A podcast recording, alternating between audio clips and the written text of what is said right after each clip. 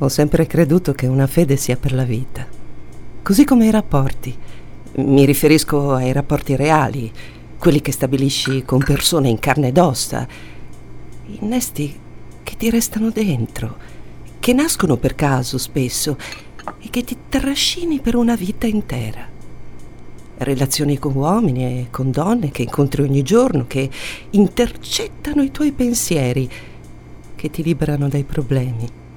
Uomini e donne che puoi non vedere per secoli e che però all'occorrenza ci sono sempre come se avessero stipulato un patto segreto, segreto per gli altri, trasparente per noi. Le vere amicizie le ho sempre considerate, lo dicevo poco fa, come una promessa di fede, come le dalie. Devi prendertene cura, devi farle durare a lungo, devi superare incomprensioni e giudizi. Non piovono dal cielo le amicizie, devi sceglierle bene osservarle mentre crescono. Sono altro da te, ma in te germogliano.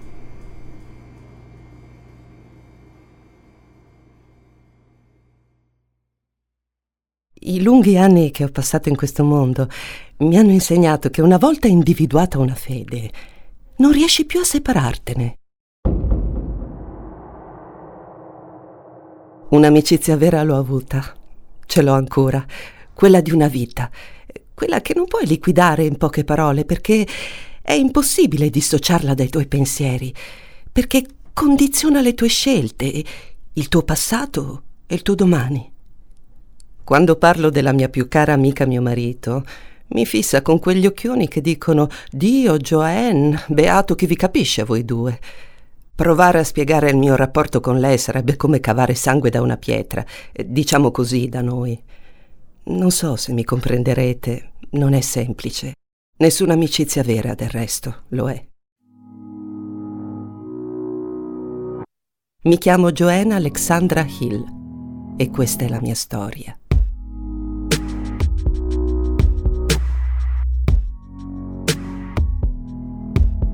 Gli ascoltabili presenta La mia storia.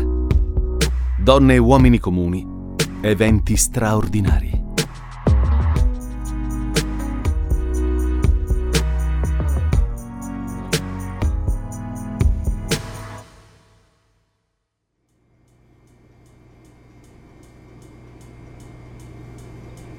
Con Elizabeth condivido il secondo nome, Alexandra. Questa cosa da ragazzina mi faceva uscire di testa. Ero convinta di essere speciale solo per questo.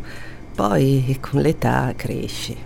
Ti rendi conto che quando c'è qualcosa di veramente forte, non lo devi a un secondo nome, no, c'è qualcos'altro. La chiamo Beth. Non mi ha mai confessato il suo apprezzamento verso questo nomignolo, anzi a volte mi ha anche lanciato qualche smorfia in risposta. Non ci ha mai rinunciato, però. Solo io la chiamo così, in tutto il mondo.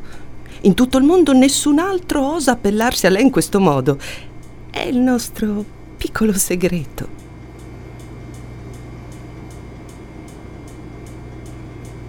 Elisabeth ha diversi anni più di me. È grande adesso, ma mi ha accolta nella sua vita come fosse una bambina da accudire, da crescere, con dettami e insegnamenti. L'espressività non è il suo forte. È abituata a ricoprire un ruolo talmente diplomatico da quando ha 25 anni che anche nelle amicizie ha imparato il dono della riservatezza. Vorrei essere come lei, o almeno mi piace pensarlo.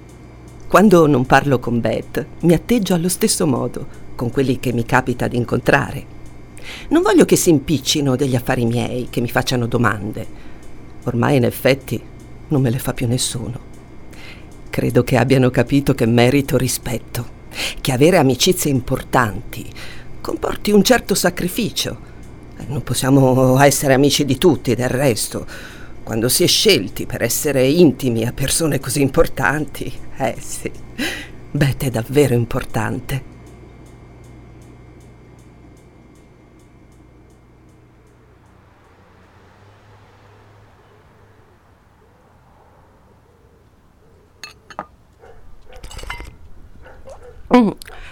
Devo farvi una confessione. Il nostro rapporto si è trasformato nel tempo. All'inizio Elizabeth era molto severa con me, vorrei dire, è più grande di me, funziona così. Mi sgridava spesso quando facevo qualcosa che non andava, mi rimproverava quando litigavo con gli altri. Sii vicina alle persone senza eccedere nella confidenza, coltiva la tua cerchia, tutti gli altri osservali con giustezza e distanza. Mi ripeteva, e, e mi ripete tuttora, frasi di questo tipo.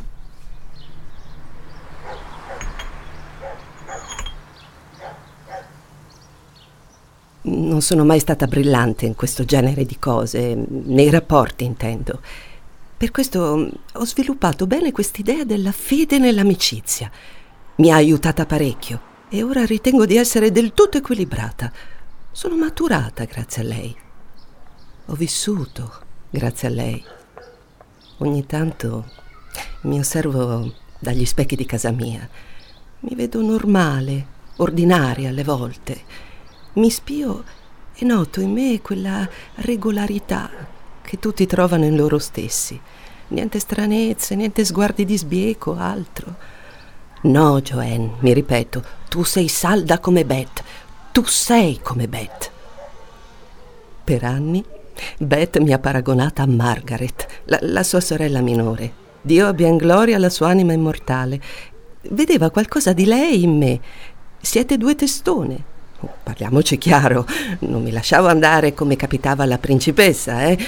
Mi capitavano certe sere che, beh, qualche brandy a fine pasto è una cosa salutare. Me lo diceva sempre papà. Ancora oggi, quando mi siedo sulla poltrona di papà che custodisco in salotto, rivedo la sua figura imponente sciogliersi su se stessa, come ghiaccio in un bicchiere. Eh, beveva tanto brandy papà ma non per colpa sua, eh? Lui me lo diceva sempre e io gli ho sempre creduto. Sono cresciuta con l'immagine di mio padre nella testa così tanto che pensavo che non sarebbe mai andata via. Invece poi, poi è arrivata Beth. Eh, una delle prime volte l'ho incontrata sulle pagine di un quotidiano. Mi fissava con occhi degni, profondi, commossi. La regina piange per la prima volta, leggo sul ritaglio del giornale. Questa frase mi meraviglia ancora oggi.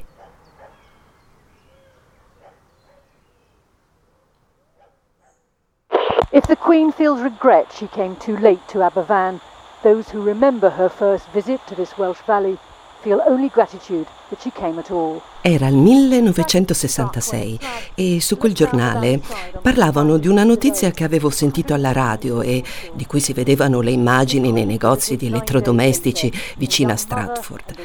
La storia di Aberfan, il crollo della miniera di carbone. E sono morte tante persone, dei bambini. Beh, Beth ci ha messo una settimana, anzi otto giorni a recarsi sul posto. Tutti dicevano che era perché perché cattiva. In realtà non è così. No, lei ha bisogno di tempo. Analizzavo i suoi occhi in lacrime, simili ai miei, che all'epoca piangevo perché questo o quel ragazzino non mi regalavano la cioccolata. Beh, avevo 16 anni nel 66. Cercavo di nascondermi alla sua vista perché mi vergognavo di essere così poco all'altezza. Il suo sguardo mi inseguiva. Capii in quel momento che mi aveva scelta che voleva essermi amica, un'amica reale.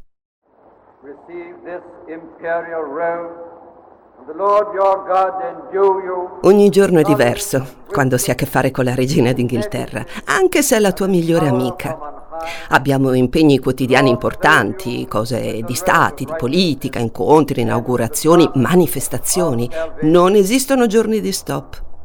Faccio quel che posso per non disturbarla, lei si arrabbia molto quando mi scappa di farlo, perché io so che non devo distrarla. Uh, lei me lo ripete in continuazione. Ci svegliamo la mattina molto prima di quanto i giornali credano. La regina si alza alle 7.30, rivelata la routine della regina Elisabetta. No, no, no, news per allocchi. La giornata per noi comincia alle 6, perché ci piace prenderci il tempo per parlare. Arriva quasi ogni mattina con la sua Bentley privata, quando è qui a Londra ovviamente, perché da Balmoral o da altre residenze le verrebbe difficile raggiungermi. Nessuno se n'è mai accorto. La faccio entrare dalla porta di servizio. Mio marito dorme quando Beth arriva. È in pensione, povero diavolo. Un dirigente di ufficio postale, dopo anni di duro lavoro, ha diritto a un po' di riposo. Beth e io parliamo un po' di tutto.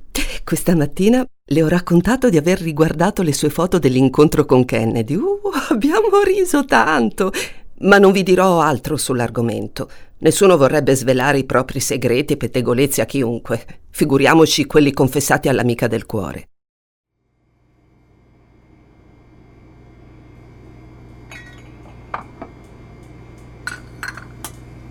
Oggi ho preso il tè da sola, senza zucchero e latte come piace a lei, perché avevo fretta di uscire.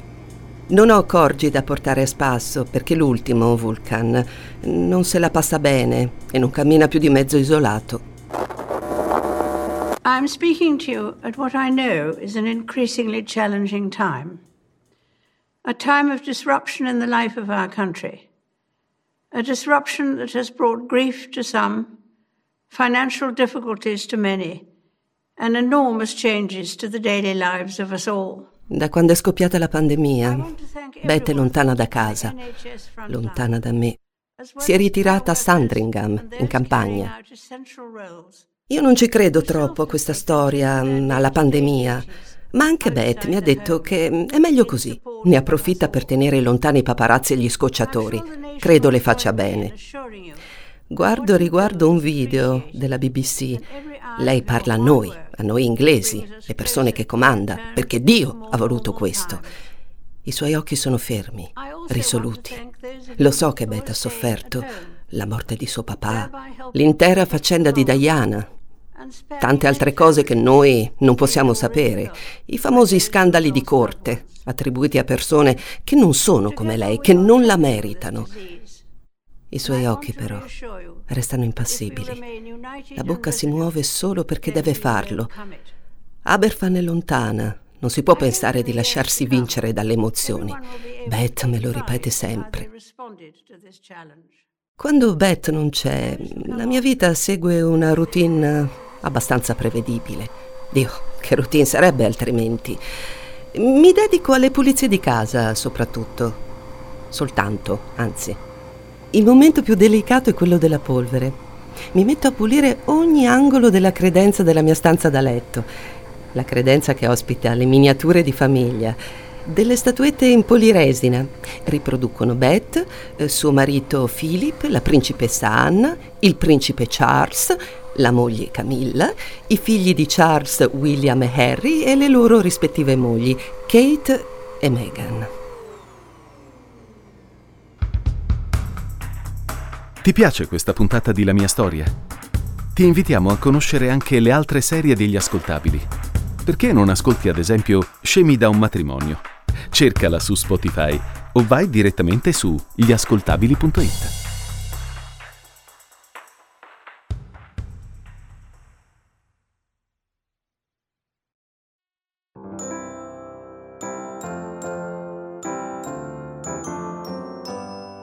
Mi concentro sul pranzo. Sogliola su un letto di lattuga. Beth mi ha confessato che le piace. Va bene qualsiasi contorno in realtà, purché non ci siano le patate. Durante il pranzo Beth passa di rado a trovarmi. In compenso torna mio marito. Ora che non lavora va al circolo del bridge a fare tutte quelle cose che prima non poteva fare per lavoro. Si lagna sempre di mangiare sogliola da anni, ma io non so che farci.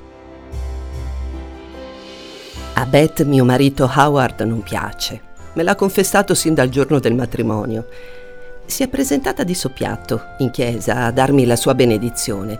Sono più grande di te e ti dico che non è l'uomo giusto, Joanne. Ma sii felice. Howard ehm, è una persona triste. Mi guarda spesso con occhi malandati. Da giovane non lo faceva. Credo sia invidioso dell'amicizia tra me e Beth. Più lei e io ci univamo, più lui si allontanava. E ci credo non si siano simpatici, come potrebbero? Poco male, so dedicarmi ad entrambi se voglio.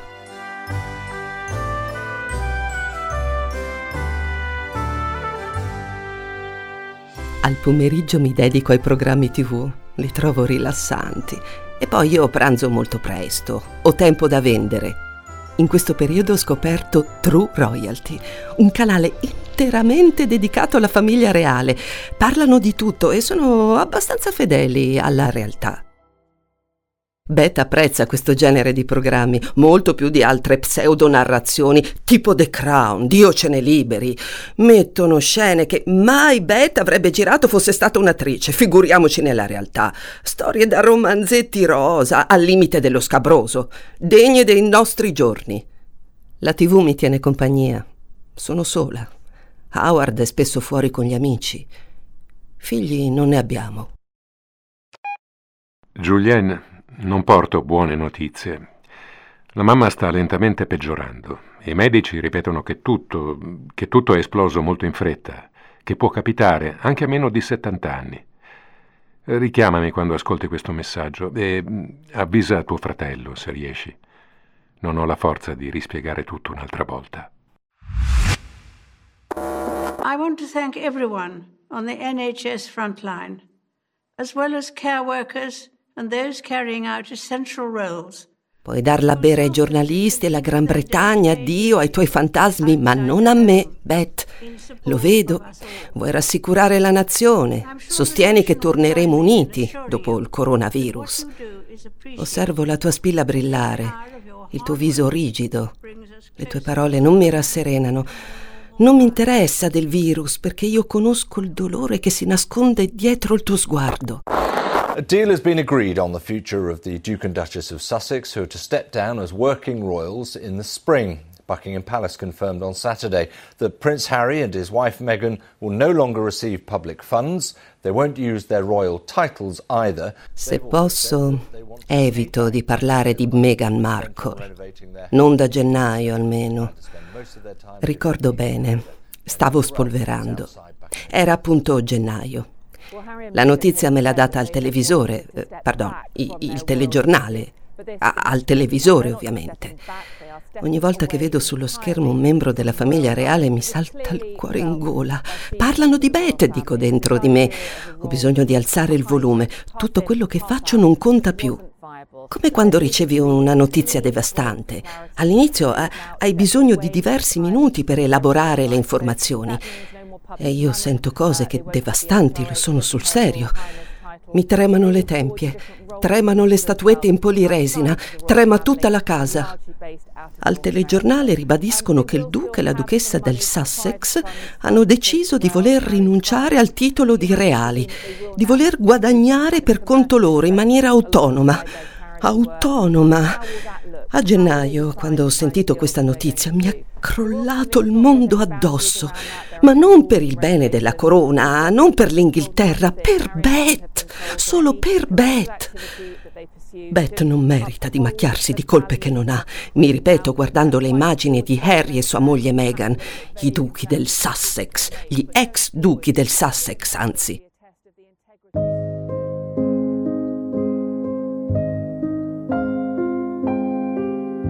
Harry. Harry è come un nipotino per me. Sia lui che William, si intende. Gli ho insegnato a fischiare, come mia nonna aveva insegnato a me. L'ho visto crescere. Sono stata al suo fianco, c'ero anch'io, mentre avanzava il corteo funebre di sua madre Diana. E adesso è finito tra le grinfie di una persona che non merita di stare a corte, che non è stata scelta da Dio. Meghan ha rovinato ogni cosa. Lei non è Kate. Ho sempre pensato che ci fosse qualcosa in lei che, che non andava. Io non ho nulla contro gli americani, eh? Non ho nulla contro le attrici. È Miss Markle il mio grande problema.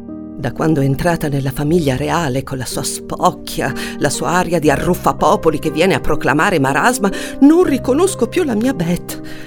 L'ho anche presa da parte, poco dopo il matrimonio, lontane dalla fiumana, lontane da questo amore che no, è sbagliato, no, è irrispettoso. Le ho detto, no Beth, non puoi permetterlo.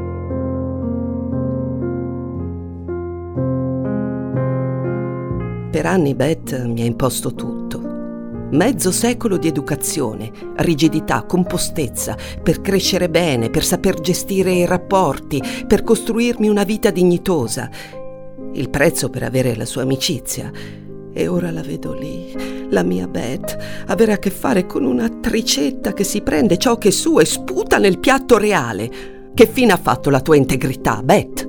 Meghan Markle, Meghan Markle, deve averti fatto qualcosa e tu Troppo tardi te ne sei accorta.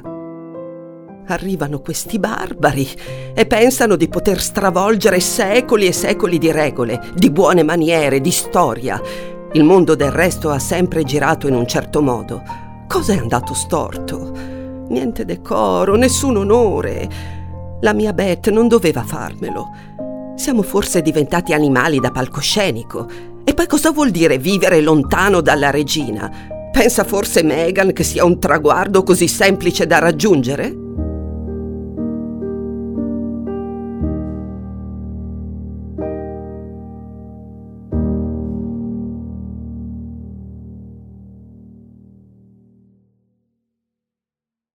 Guardo una sua foto su una rivista. Mi ci perdo. Negli occhi acquosi della duchessa Meghan. La sfido senza ottenere risposta. Voglio capire dal suo sguardo fin dove si vuole spingere. Vuole forse sentirsi migliore di Beth e quindi anche di me, data la vicinanza e la complicità che ci uniscono? Intende spiegarci come funziona la vita, lei che arriva da contesti così diversi, così lontani. Fai una tempesta di una tazza di tè. Così mi ripete Howard quando parlo di questa storia. Il suo tono paternalistico non lo sopporto. Cos'è? Una faccenda come un'altra, uno scisma di questo livello? Forse che a mio marito non interessa della reputazione della regina? No, no, non lo comprendo e non lo accetto. Dio ha concesso a Meghan la possibilità di. di. e, e lei rifiuta. Attricetta. Julienne, qui la situazione peggiora. Mamma non fa che parlare di Harry e Meghan, anche se sono passati mesi ormai. I medici dicono che sono esternazioni normali in casi come il suo. Non ce la faccio più, Julienne. Perdonami se ti intaso la segreteria telefonica, ma questi sfoghi non riesco a farli a voce.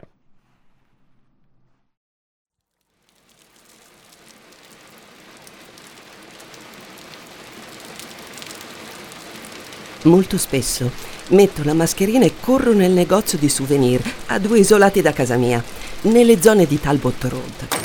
Ci trovo cianfrusaglie di ogni genere, eh, portachiavi, ditali, quadretti per turisti, cose di poco conto. Ma Geremia, il proprietario, colleziona anche oggetti ben più rari nel retrobottega. Non li può mostrare, non penso neanche sia legale farlo. Sono cose che rimedia in giro e io ci ho sempre trovato dei tesori. Geremia è quello che in gergo comune credo si definisca mm, amico di vecchia data, ecco. Non ci parliamo molto, non credo sappia grandi cose di me, ma sa cosa mi piace comprare. Ci sono riproduzioni perfette di oggetti regali nella sua bottega.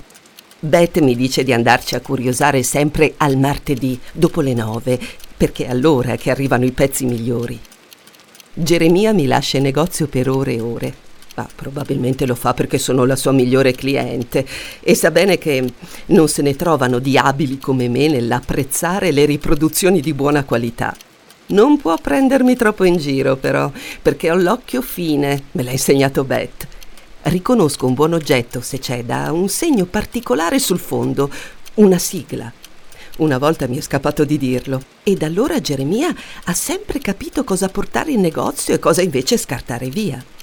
Qui ho comprato le mie statuette della famiglia reale, le porcellane, quelle che uso con Beth, i ritagli di giornale confezionati e siglati dalla regina, le monete più rare e tanti altri tesori.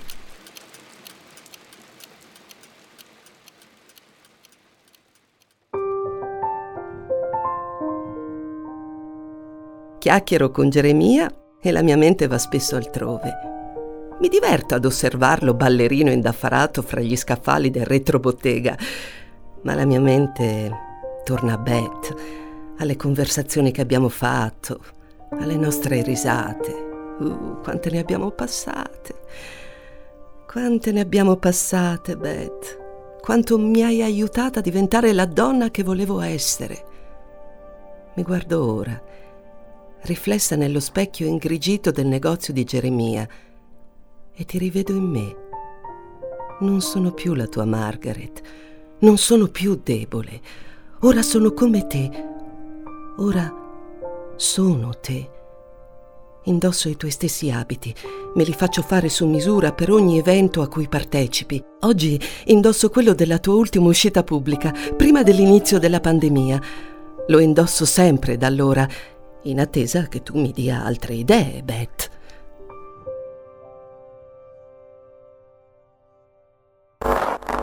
Well, Harry and Meghan had said that they had wanted to step back from their royal duties, but this is much more than that. They're not just stepping back, they are stepping away. Meghan e Harry sembrano felici, lontani miglia e miglia da te, da noi. Come si può essere felici senza di te, Beth? Lei rilascia interviste, parla di sé, è una donna libera. Sembra quasi che voglia fartela pagare la sua indipendenza. Io trovo inaccettabile rifiutare una vita in cui sei il motore di ogni cosa. Chi se ne importa della libertà quando puoi avere al tuo fianco una donna come la regina? Ah, aveva ragione Philip, il principe. Le attrici vanno bene per un appuntamento, non per una vita intera. We vote to honor those who came before us and to protect those who will come after us. Sono passati diversi mesi ormai dal divorzio di Harry e Meghan dalla corona e io non faccio che pensarci. Beth e io ci chiamiamo. Sento che in lei qualcosa si è trasformato, superando anche il terrore per la pandemia. Ho deciso di lanciarle un segnale forte per spronarla. Ho tolto Harry e Meghan dalla mia collezione di statuette reali il posto al sole che meriterebbe qualcun altro. Eh, a loro l'ho tolto d'imperio. Forse solo così la mia amica starà meglio. È stata un'estate dura, un inverno e una primavera amari, passati senza poterci vedere a causa delle restrizioni. Eppure mai, mai è mancato una sua telefonata, un suo pensiero. Beth c'è sempre. È la parte più bella di me, quella che voglio mostrare agli altri. Mi piace pensare di essere vista dagli altri come io vedo lei. E lei al posto mio le statuette le avrebbe rimosse lo stesso. Sarebbe così bello se la vita tra le persone funzionasse come con le statuette. All'occorrenza le statuette possiamo farle sparire. Le foto possiamo stracciarle, anche i messaggi in segreteria. Possiamo eliminarli. Ma com'è che funziona con le persone? È un inizio d'autunno strano questo. Adesso che le misure si sono vagamente attenuate, ho letto che Beth tornerà a Londra. Sono sicura che tornerà. L'ho detto anche ad Howard, che ha preferito fiondarsi sulla minestra che gli ho preparato. Howard eh, è un marito piuttosto assente e tremendamente maldestro. Siamo insieme da una vita ci sopportiamo da una vita.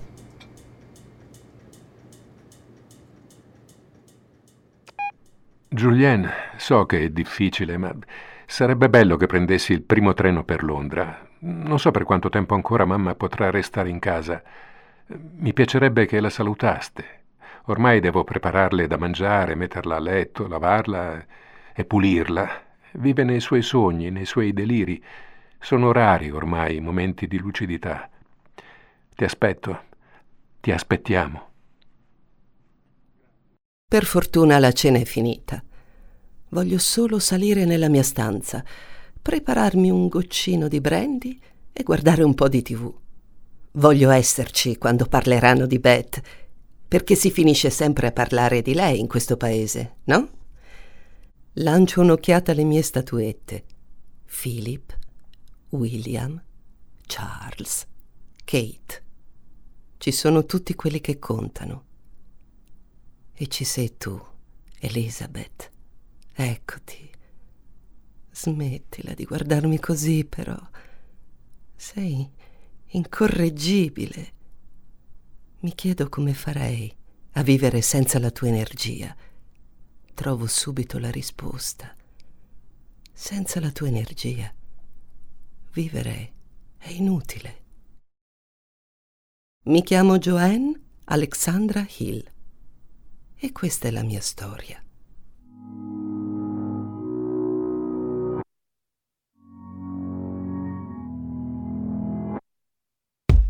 La mia storia è una serie originale degli ascoltabili a cura di Giacomo Zito. Questa puntata è stata scritta da Francesca Limardo in collaborazione con Giuseppe Paternò Rattusa. Editing e sound design di Francesco Campeotto e Alessandro Leverini. Prodotto da Giacomo Zito e Ilaria Villani. I personaggi di questa storia sono frutto della fantasia degli autori Ogni riferimento a persone o cose realmente esistenti è puramente casuale. Tutti i diritti riservati per gli ascoltabili.